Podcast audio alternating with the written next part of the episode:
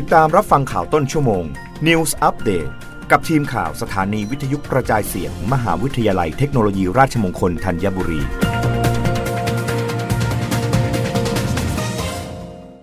รับฟังข่าวต้นชั่วโมงโดยทีมข่าววิทยุราชมงคลธัญบุรีค่ะ รัฐมนตรีช่วยว่าการกระทรวงพาณิชย์เผยกฎหมายลิขสิทธิ์ฉบับใหม่ บังคับใช้แล้ว 23 สิงหาคมนี้ คุ้มครองงานสื่อออนไลน์ นายซีนิตเลิศไกร รัฐมนตรีช่วยว่าการกระทรวงพาณิชย์เปิดเผยว่า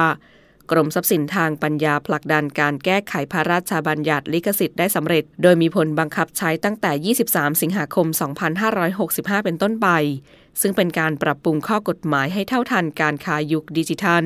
และยกระดับการคุ้มครองงานลิขสิทธิ์บนสื่อออนไลน์ตลอดจนสนับสนุนนโยบายซอฟต์พาวเวอร์ของรัฐบาล โดยเจ้าของแพลตฟอร์มเช่น Facebook YouTube สามารถถอดงานละเมิดลิขสิทธิ์ออกจากระบบได้ทันที เมื่อได้รับการแจ้งจากเจ้าของลิขสิทธิ์ โดยไม่ต้องผ่านกระบวนการทางศาลรวมทั้งกำหนดบทลงโทษสำหรับผู้ให้บริการ ผู้ผลิต และผู้ขายอุปกรณ์ที่ใช้เพื่อละเมิดลิขสิทธิ์ นอกจากนี้ มาตรการป้องปรามการละเมิดลิขสิทธิ์บนสื่อออนไลน์ กฎหมายฉบับนี้ยังได้ขยายอายุความคุ้มครองลิขสิทธิ์งานภาพถ่ายไปตลอดชีวิตของผู้สร้างสรรค์ และคุ้มครองต่อเนื่องไปอีก 50 ปี หลังจากที่ผู้สร้างสรรค์เสียชีวิต เพื่อให้ศิลปินผู้สร้างสรรค์ชาวไทย รวมถึงทายาทได้รับประโยชน์จากเรื่องดังกล่าว โดยให้สอดคล้องกับหลักสากล และรองรับการเข้าเป็นภาคีความตกลงสนธิสัญญาว่าด้วยลิขสิทธิ์ขององค์การทรัพย์สินทางปัญญาโลก ซึ่งประเทศไทยได้ยื่นภาคยานุวัตสารต่อองค์การทรัพย์สินทางปัญญาโลก เข้าเป็นภาคีสนธิสัญญาดังกล่าวแล้ว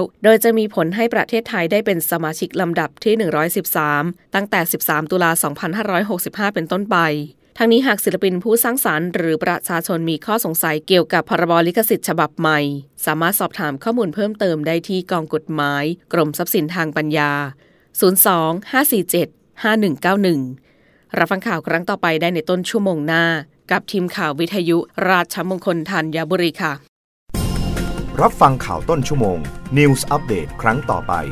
กับทีมข่าวสถานีวิทยุกระจายเสียง มหาวิทยาลัยเทคโนโลยีราชมงคลธัญบุรี